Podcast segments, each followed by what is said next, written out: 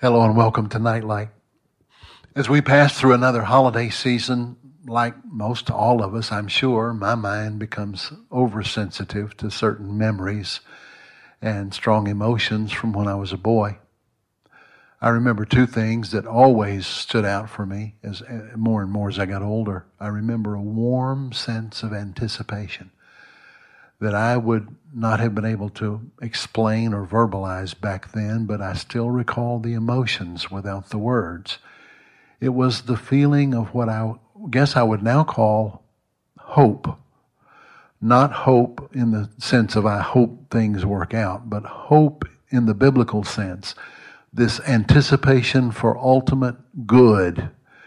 And that hope was that, at least in potential, the season, the holiday season, would bring a possibility of family togetherness, of unity of heart, of affection, and that was going to somehow one day be uninterrupted by sorrow. Now, idealistic or fanciful or childish, yes, all those words might apply, I guess, but another word that I know applies is normal. What I was feeling was normal. Yeah, there is something we can call normal besides the overused reference to it as a setting on the dryer. As I look back on it now from the vantage point of a father and now a grandfather, I think I'm saying it perfectly right. It was simply hope for normal. And normal was for life, love, goodness, and truth to somehow be and to never stop being. Now, that was the first inner sensation that would begin to rise up in me in the holidays. Even at the moment of that first whispered promise of cool air that portends the coming of the so-called holiday season, that still affects me the same way, that first moment of cool air, which we're still waiting for. The food, of course, was part of it, but as a preteen and teenager, it was a big part of it.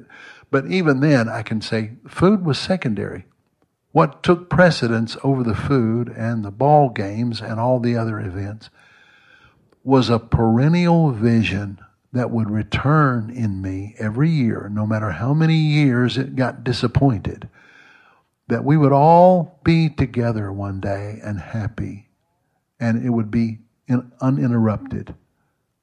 And somehow, even for a few moments, it would last and be eventually uninterrupted by sorrow. In my mind, one day it was going to last forever. That's what I'm trying to say. I didn't know it intellectually then, but I intuitively knew somewhere deep inside me that this hope I felt was not an unrealistic hope. It was actually a hope of the way it was meant to be. It was right. And that implied, obviously, that anything less, therefore, was not right. It was wrong. It was an intrusion of something foreign and even evil that was never intended to be. I said at the outset here that there were two things I was always aware of thinking about at this season. I just described only the first one, hope for goodness and unity of heart and love that would never end. But the second thing, it was always present too. I also would think about the fact that only in a few moments, the first hope would be dashed and seemed to disappear in the moment of outburst of ill temper or the slicing, piercing sound of vulgar expletives or quarreling or some other human brokenness. And just like my awareness that the goodness and hope was the way things ought to always be, I also knew in an even more poignant, conscious way that the atmosphere of strain and anger and at times fear was an invasion. It was not life, and it was not designed to be that way, even though from the merely human side of things, it was what was usual. And I was aware of this conflict not merely erupting around me from others, but from inside myself toward others. my hope would quickly fade to disappointment, and then even more quickly to a kind of flatness inside. And then from that flat place, that let down inner place of loss of my hope, then anger would flare, then like a collapsed balloon, it would all dwindle and turn into disillusionment. And within a few minutes, I would be off to whatever empty form of self-entertainment or self-stimulation I could find for myself.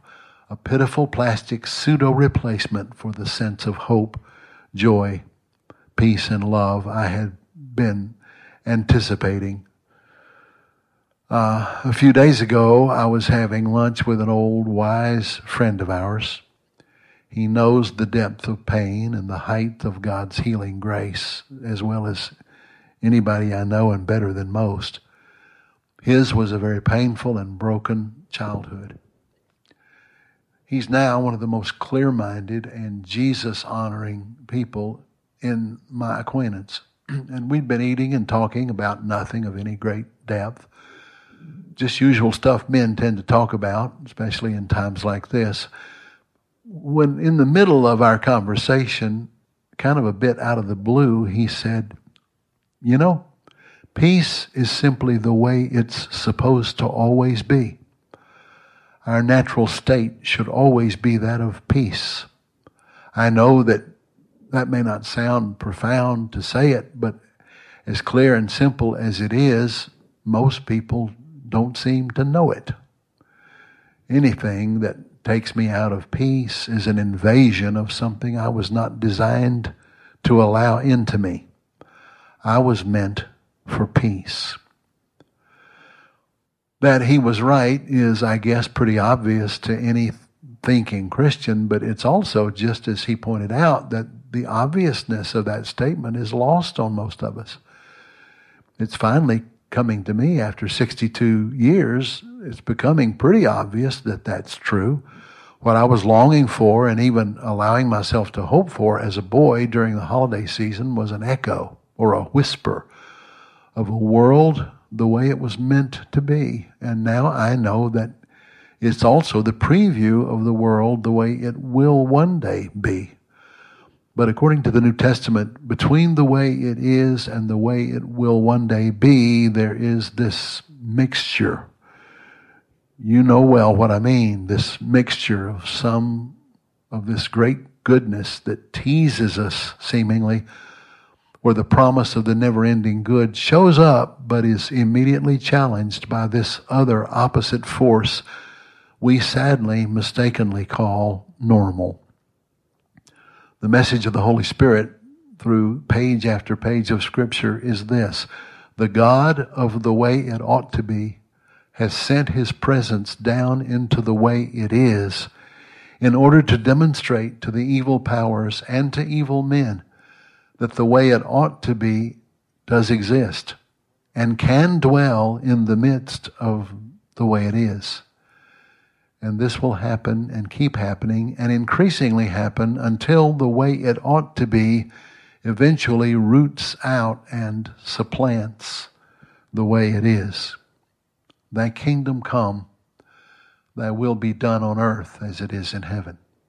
Now, the meaning of the word we translate simply in English as peace needs a lot of unpacking. In Greek, it is eirene, and means basically that all the parts of a thing are present and working together properly. Now that's a bland but accurate definition, but one that affirms exactly what my boyhood hope was for every holiday season, that we would all be present and that everything would work together properly. But the Hebrew word for peace, shalom, which most of us know, expresses the meaning with far more passion and poetry and heart than the Greek word. Shalom means all of what we generally think of as peace, but tremendously amplifies it to include not merely absence of strife, but wholeness, reconciliation, completeness, fullness of being and meaning, ultimate fulfillment, prosperity, productivity, well, we would run out of words to try to capture all that this meant by the word that we in English simply shrink down to the word peace. It might be helpful to think of it like this. We think of the opposite of peace in English as the opposite of peace being absence of conflict or upset or even war. But if we understood the opposite of shalom, it would be hell. Peace is God's full-orbed meaning for us and for all creation, and its opposite is absolute, utter, demonic chaos, hellishness. Our refusal to allow His peace to manifest and to come up with another alternative of our own, something the Bible calls sin, is not a list of rules that we've broken. That's not what sin is. No, sin is hell. In the reality of creation, we have rejected, we create that which should never have been. Sin is not merely a moral issue, it's a sanity issue, a metaphysical issue, a survival and functional existence issue. To reduce the idea of sin to some silly religious moralistic idea of having broken the rules is a painful and successful ploy of the devil to ruin the good of reason in us and reduce us to a shallow, almost meaningless categories we then store only within a certain larger category we call religion. So inside the religion storehouse, we stack our concepts of sin, while outside, where we really live in real life, dealing with real things, we lay aside any ideas of truth, love, goodness, and peace, and pragmatically go after life only on our own terms. Yeah, we do this whether we're Christians or not. You know where you do it, where you don't buy into it. You know in some aspects of your life where you do this, and so do I. It's not the part of life we're just living as normal. Only human. That's how we say it. Oh, it's just normal. It's only human, these broken things. No, in these parts of our life where we disregard goodness, love, and truth, we're actively insane. In those areas, we're insane. Where you blow up at the kids or snap at your wife or cuss at the television because the voice coming out of it, which you have turned into on purpose and are listening to on purpose, by the way, is making you angry, of course, because he or she on the TV is an idiot. Okay, I just confessed my stuff, so what's yours? When you do those things, you're really operating in an insanity. It's not normal. It's not just human. It's insane. I'm not doing this to us to make us feel bad. I have probably succeeded to do that, though, but that's not my point. My point is that if we are not wisely awake and willfully careful to be and stay awake, we can easily drown in the world's definition of what is and is not normal. And if we allow that self-comforting lie that tells us, well, it's okay, it's just the way things are, you're only human, we will not be prepared within to take our rightful place as salt and light, and to help heal the world. We will be wounded freeloaders in the kingdom of God with nothing to give and always needing to take as much as we can get from others. We will be just as impotent and destructive as the world we claim we love and want to help. See, at some point we must begin to believe that the resurrected Son of the living God, who lives within us, has come down into us to remake us into His own image.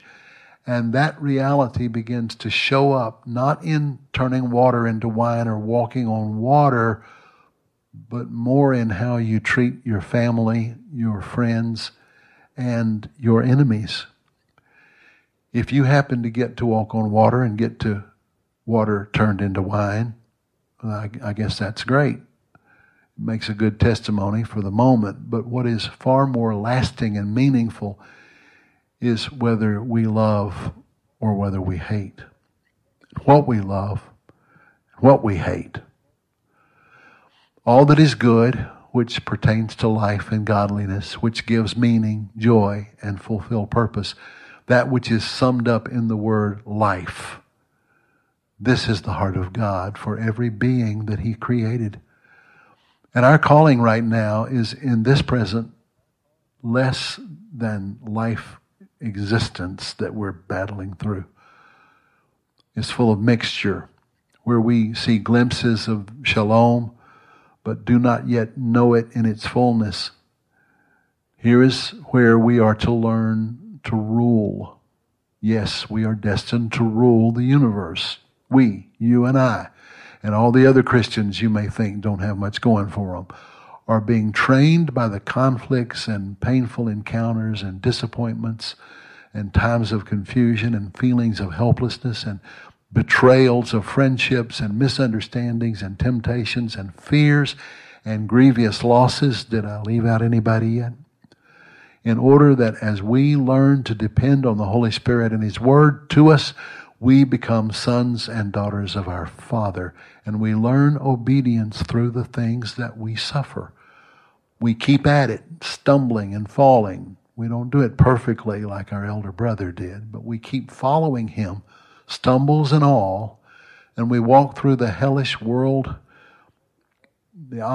manifesting the opposite spirit of that world, which is the spirit of hell.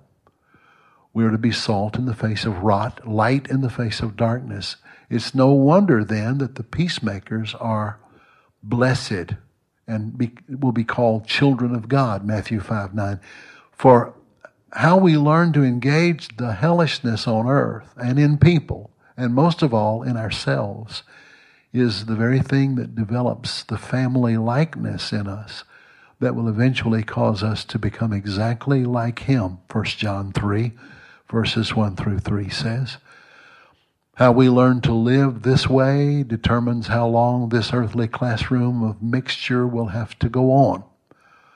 Our Christ-likeness is what the Apostle Peter says will, quote, hasten the coming of the day when this war will be finished by the full coming of the kingdom of God on earth, 2 Peter chapter 3, verses 11 and 12. I must resist the temptation to take a side trail into the full meaning of this chapter of 2 Peter, but let's settle for the point here that our obedience to God in manifesting His shalom in the midst of hellish circumstances is what Scripture tells us actually hastens, speeds up the process that culminates in the end of evil and the return of the King and the setting up of His kingdom in its fullness. I understand our tendency to want to study end times scenarios. For heaven's sakes, I have it myself. And I don't criticize that interest in us. It's good to want to understand as much as we can, but it's far more valuable when coming to the subject of the end of the age to pay attention to how we are living our daily lives, especially with regard to how we deal with evil. Are we overcoming evil with good? Do we still have a spirit of revenge that disguises itself as righteous anger? I don't know how much you all may have been able to keep up with the current sorrows going on here in North Carolina with the Charlotte riots. Ever since the city of Charlotte, mayor and city council chose to willfully embrace the spirit of rebellion and lawlessness by disregarding the laws of God and of God-ordained earthly government when they instituted a city ordinance that changed state law, which they didn't have the authority to do, not to mention natural law and shaking their fist in the face of the Creator by opening the use of public restrooms to any and everyone, regardless of gender. Then the spirit of lawlessness was released and has been growing and is now overflowing into the streets. I wish you could be able to see a few of the pictures I want to mention here, though. We, for some blessed reason, happen to have a local television news channel that tries to find as much redemptive news as they can. And they placed some pictures online I don't ever want to forget. One shows the hardened face of a black police officer in full riot gear. You can see his stoic, battle-ready face through the eye shield of his helmet, but from behind that eye shield, pouring down his face are tears as he stands against his own people who seem hell-bent on mindless evil. There are pictures of black people hugging white policemen and of white people hugging black policemen. And they reported last night that a large number of black pastors had come out and stood between the rioters and the policemen, letting it be known to the violent that they would have to come through the pastors if they wanted to attack the police. Now that is being salt and light. This is making shalom. Peacemakers. This is at least a beginning. We must learn this lesson more and more in the days ahead.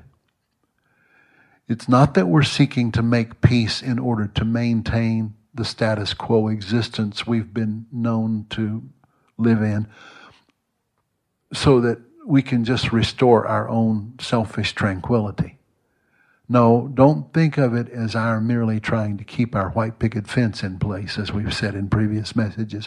Rather, we're leaving behind the status quo, the white picket fence.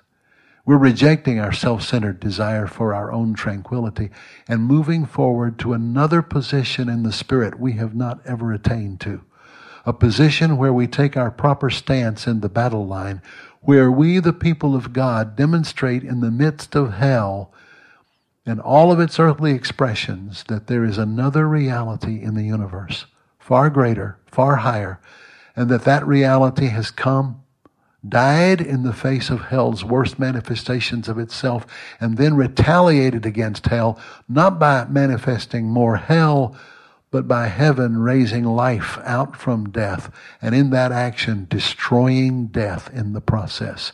And that risen one lives in his people. And his people live in this world and are not seeking to escape this world, but rather are seeking to confront this world with the opposite spirit of hell.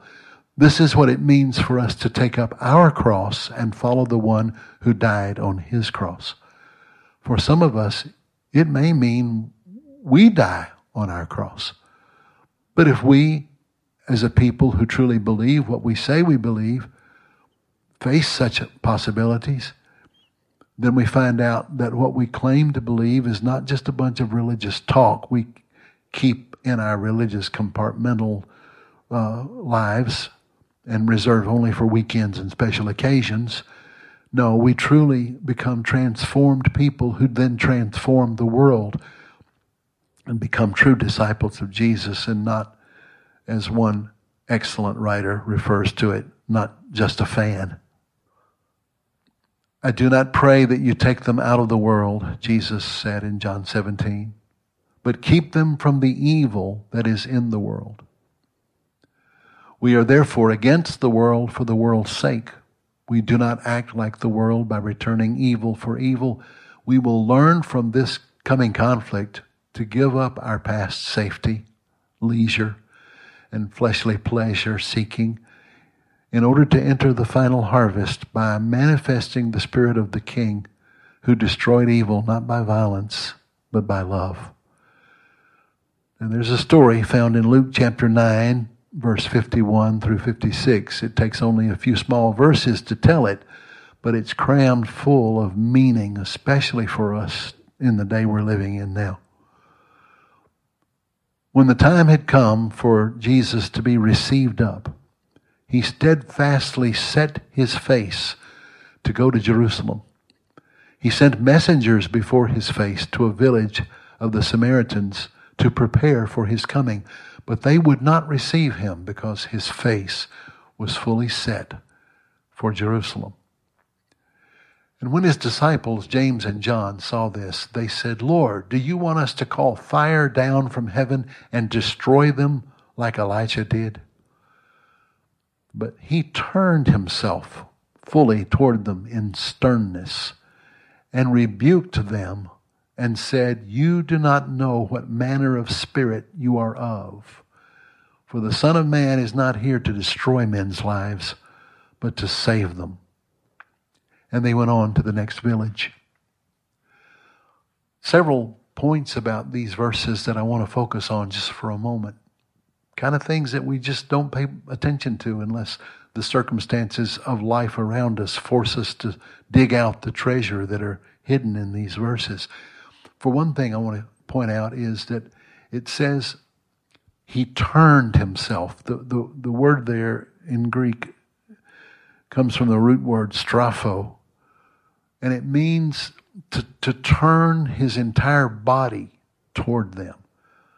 So the idea here is that he's walking and he hears what they say about calling fire down upon the Samaritans, and he turns his entire body around toward them. Get the picture? And then it says he rebuked them. And the word rebuke here, in Luke's usage of the word, is only reserved for storms, demons, fevers, and evil. But usually not for disciples, except on a couple of occasions when he was really making stern points in his teaching. But in this particular case, he turns his whole body toward them and speaks with the same level of rebuke that he would rebuke a demon or cast out a fever or still a storm. And he says, "You don't know what manner of spirit you are of. The Son of Man has not come to destroy men's lives, but to save them." Now, this phrase, "you do not know what spirit you're of," is not found in many of the original texts. You'll find that it's left out in many of your more modern translations. The reason is the same as why the story of the woman taken in adultery is left out of some modern translations. It's not found in what is considered the best, most accurate, and earliest manuscripts. This doesn't mean it's invalid. It only means what I just said. It could be that those words were written in response to oral traditions which were strong enough to merit trust because they came from trustworthy sources and because they fit the spirit of the text, and so were included in later manuscripts. This one fits the spirit of the text perfectly, whether it was an oral tradition or not. But here's a question. Is Jesus saying, "You do not know what kind of Holy Spirit you are supposed to be living under"? Or is he saying, "Stop it, you do not realize what kind of evil spirit you are operating under"? It could be either. He could be saying, "You don't understand the new spirit that I want you to walk in."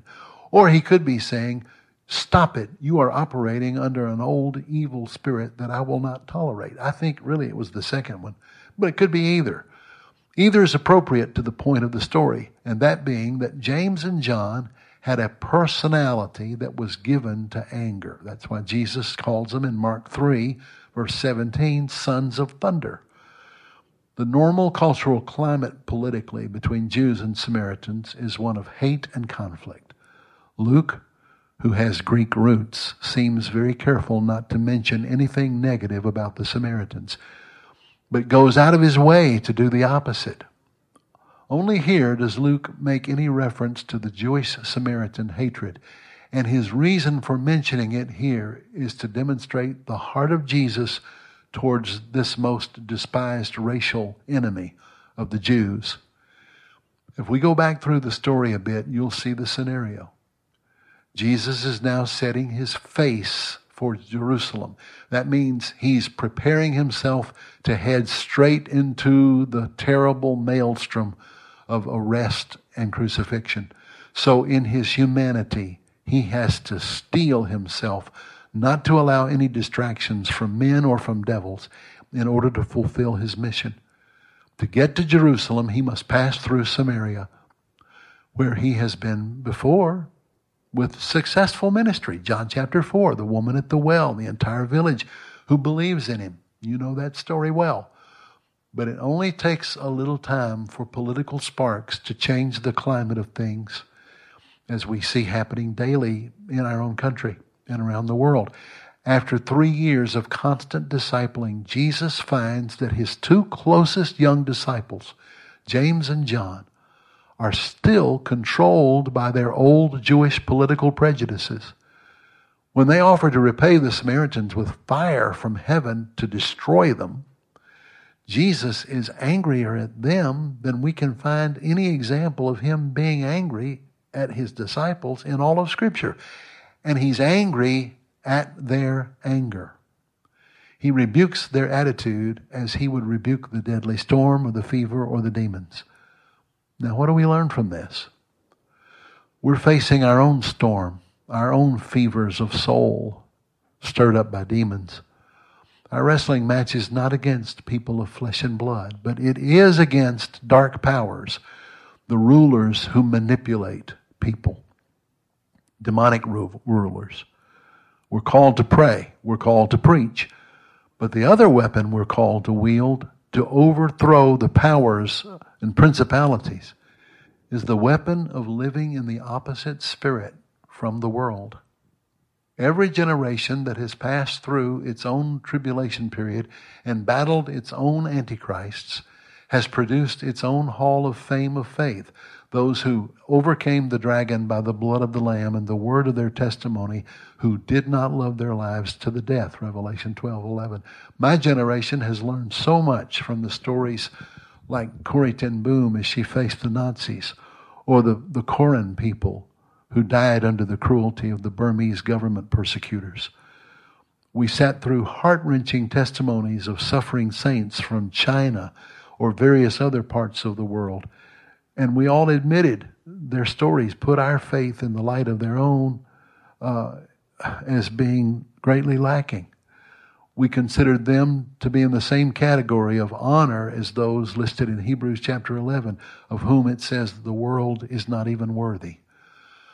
But now in this present hour, we are not only faced with the sheer genocide of our brothers and sisters in the Middle East or in the Sudan or North Korea, but we are just very slightly beginning to feel only the smallest awareness of how tenuous our own freedom to openly follow Jesus is becoming. What will we do now? Let me repeat something I stressed to us in our last hour together. We do not begin trying to see if we have what it takes to suffer. God does not give us grace for imaginary suffering. We do two things. We examine ourselves to see if we are being faithful to what we know from the Lord. 2 Corinthians chapter 13, verse 5. Then, secondly, we do whatever is in front of us to do to obey him. As you go through your daily life, living fully dependent on the Holy Spirit within you, you love and serve people in his name. And if a large demand should come upon you, you will find that because you've been faithful in the small things, God will make you ruler over larger things, Matthew 25. He will give you the words you need when you need them, Matthew 10, verse 19. And even grace to die should you need it, Revelation 2, verse 10. As we said in our last time together, we are not to focus on how we might die, but on what we are to do in living, what we are to do with the time we've been given. And in keeping with the theme of the entire message, we are to find ways to be bringers and keepers of the peace in the midst of this present darkness, among whom we shine as lights in the world, Philippians 2:15. And as the days become more evil, we become more actively present in the midst of that evil to be the antidote of the poison. But before we examine very briefly only a few current examples where people of God are being salt and light and are healing the unhealable by helping to bring forgiveness to the unforgivable, let me sound a word of warning. This is deep water. We do not step into it carelessly or unprepared. And I can tell you from my limited experience, some things are so terrible that nothing you can do would have prepared you for the level of evil you might encounter. Unless the person attempting to bring such help into such depths has a clear vision of the cross and the resurrection. And I don't mean that as mere doctrinal belief, but they live in daily unity and intimacy with the Lord. They have His mind in His heart and listen to His voice and enter into this darkness with His light. Then otherwise, they should not go there. Those who have recorded the work of the healers who laid down their lives in South Africa to save their country from the effects of the ravages of apartheid can help us understand this a little bit. When the South African people finally overthrew their immoral racial laws, which had for decades produced one of the worst examples in modern history of what a demonic regime is capable of doing to its own people, the whole world was watching and fully expected and feared that there would be a terrible explosion of revenge. Surely, we thought, South Africa will soon be turned into a bloodbath far worse than the flow of blood that has been pouring more silently and covertly beneath the shroud of national duplicity and corporate sin. When it did not happen that way, the only answer was the intercessory prayer and power of the South African church, which had carried the burden for release from apartheid and was therefore prepared to also carry the greater burden of overseeing the peace in the face of freedom. For in freedom, there would be the pouring forth of thousands of victims, eyewitnesses, and survivors who would, with that freedom, have the power to seek revenge on everyone from the highest government officials to the lowest street thug. What came instead was a steady stream of healing confrontations carried on in the courts, but overseen by the people of God under the auspices of what came to be known as the Truth and Reconciliation Commission of South Africa, which convened in 1997. But listen to the cost such work demanded.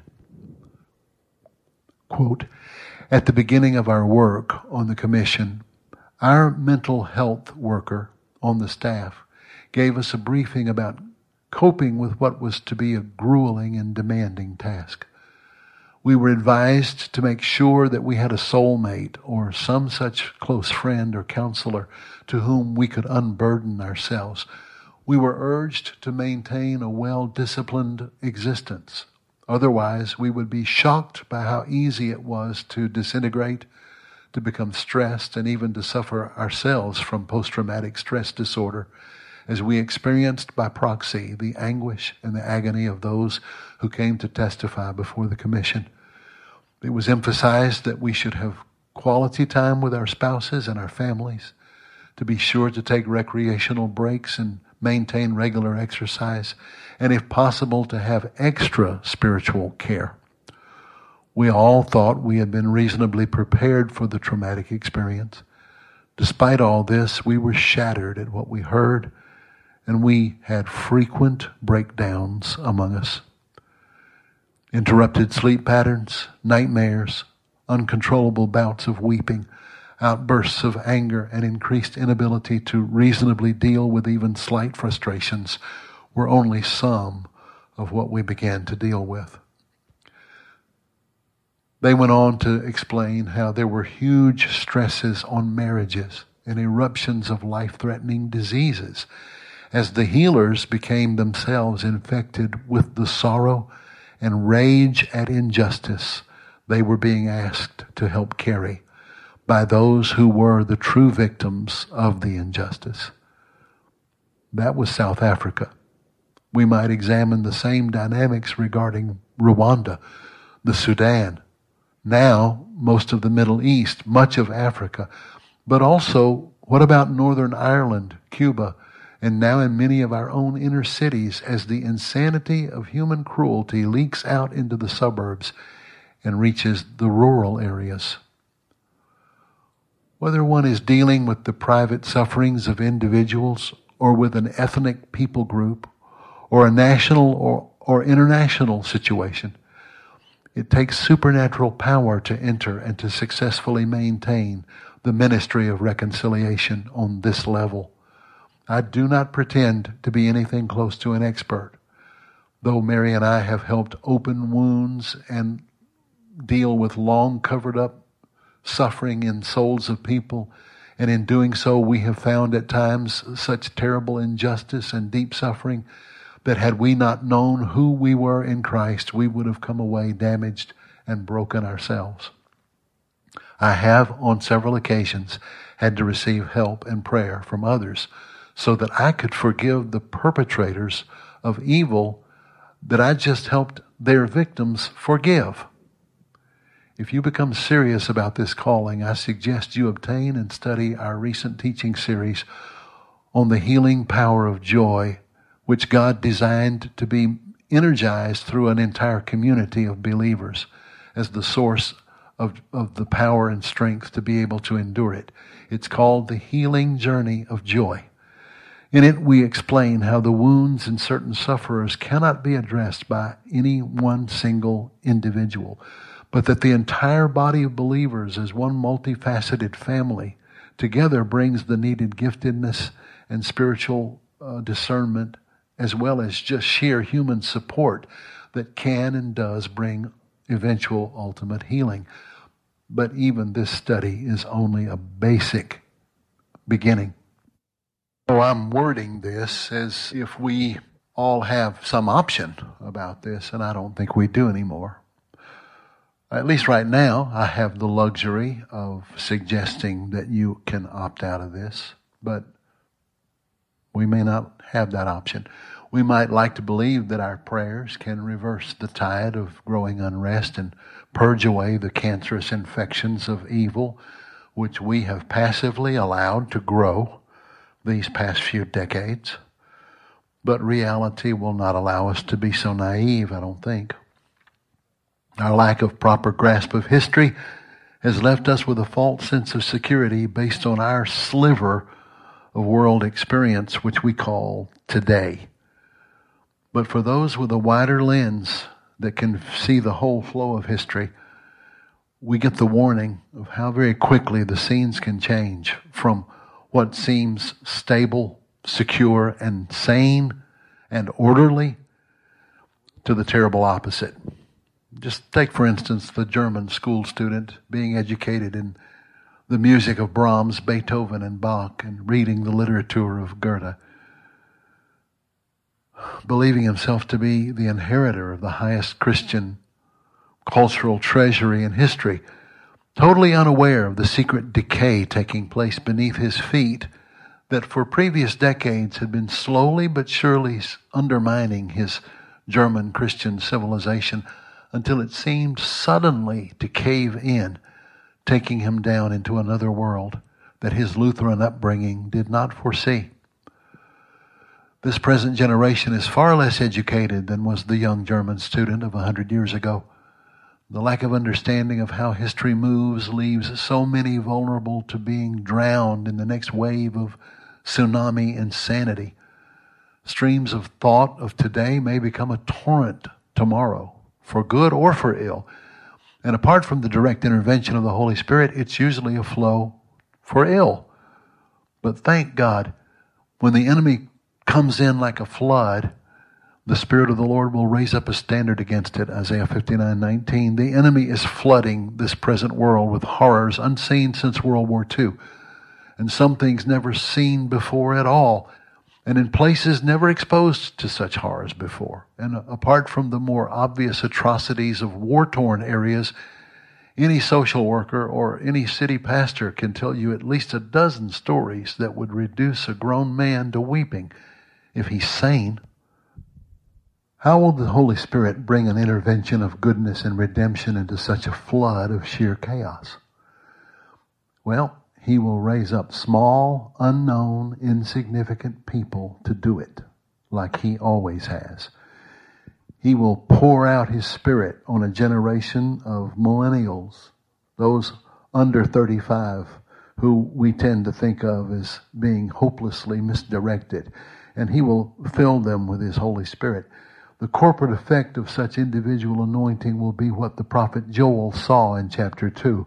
I will restore to you the years the locust has eaten, the cankerworm, the caterpillar, and the palmer worm. And my people shall never be ashamed. It will come to pass in the last days that I'll pour out my spirit upon all flesh, and your sons and your daughters will prophesy.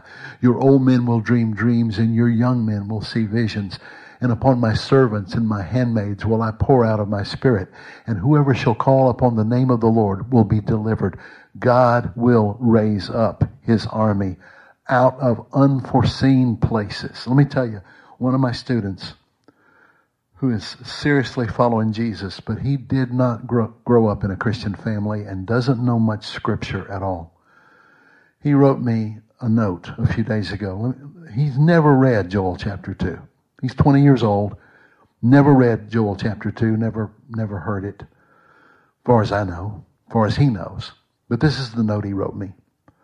Clay, please don't ever stop dreaming for me. Your dreams become my vision, and my vision becomes the reality for my generation. Did you get that? He's quoting Joel. In fact, he's not just quoting Joel chapter 2. He's helping me understand Joel chapter 2. I've never fully understood what it means that old men will dream dreams and young men will see visions. As I've gotten older, I understand more about how old men dream dreams. But what's that got to do with young men seeing visions? Well, here's a kid who doesn't even know scriptures, never read it, but he's interpreting the scriptures right from the Holy Spirit. Please don't ever stop dreaming for me. Your dreams become my vision, and my vision becomes my reality, or the reality for my generation. Deuteronomy 33, verse 25 says, your strongholds shall be of bronze and iron. As your days are, so shall your strength be. I take hold of that. As my days are, so shall my strength be. Whatever the response or demand for response is in my generation, whatever time I've got left, I will have the strength to do it. This is the promise given to the tribe of Asher, but it's amplified and made even more certain for those who are in Christ. I can do all things through Christ who strengthens me. Ironically, though, 2 Corinthians 12:9 says, our strength is made perfect in our weakness. We won't most likely be given some supernatural infusion of energy that convinces us of our ability to do hard things. We go in our weakness and receive as we go the infusing power necessary for us to be able to go. And we don't begin with Rwanda or maybe South Africa. You may not even have to begin with the local inner city issues, dark as they are becoming. Maybe it will be only your troubled neighbor or coworker who opens up to you a deep hidden sorrow of such magnitude that they've never been able to tell, but can now no longer carry. Maybe it will be that you're confronted by a rising tide of injustice in some local issue that you find you can no longer be silent about. So you have to get up and move in that direction, even though it's against your normal behavior or personality. Maybe you will become unable to sleep for thinking of the prison near you, and you hear the silent cries coming from the cells that contain someone's son or daughter. Their loved ones who may be praying for them have paved the way for you to become the prayers that are answered. Maybe you will become a foster parent of a child who previously has experienced nothing but evil from adults and has made her unable to trust or bond with anybody. So you get to be her first real hero. I could go on and on with the possibilities. I know how daunting all this is. If God truly calls us to do something, it's most likely a task we cannot do unless He shows up. I know how that feels. Every time Mary and I do a conference, people come with deep, unmet, and unmeetable needs, and we tell them God will meet them. If God doesn't do it, nothing will happen. But God keeps showing up year after year, event after event, need after need. Sometimes the miracle is slow and progressive, resulting in a transformation of life over time and against many odds. Sometimes it's instant, but the Holy Spirit puts us in a position where it has to be Him or nothing. But He wants us there in the middle of all of that as His children, because that's how He unites us with Him in kingdom activities, and that's how He trains us for our future. During our August Black Mountain Conference this year, a young man we've known for many years was able to return to us after not being present for quite some time. He had not only served his country and faced the worst of the battlefield, but he had been injured beyond repair. His pain levels, which were usually measured on a scale of 0 to 10, would stay somewhere around an 8 and often peak up into what his doctors referred to as a 12. Far beyond that physical torture, he carried secretly, unbeknownst to us, the memory of an event on the battlefield that was driving him into insanity. It was regarding 2 little girls, and he himself is the parent of 2 little children, so it made the mental torture all the worse. The unmitigated horror of what happened to these children on the battlefield replayed in his mind over and over, and rather than being able to turn to the comfort of his own children for reprieve, that only hugely increased his sense of hopeless agony as he not only thought of what had happened in battle, but of what it might be had it been his own children. No counselor can fix that.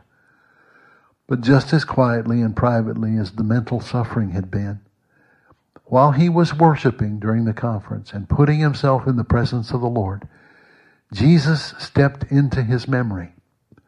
In each of his arms he held the 2 children who had died on the battlefield.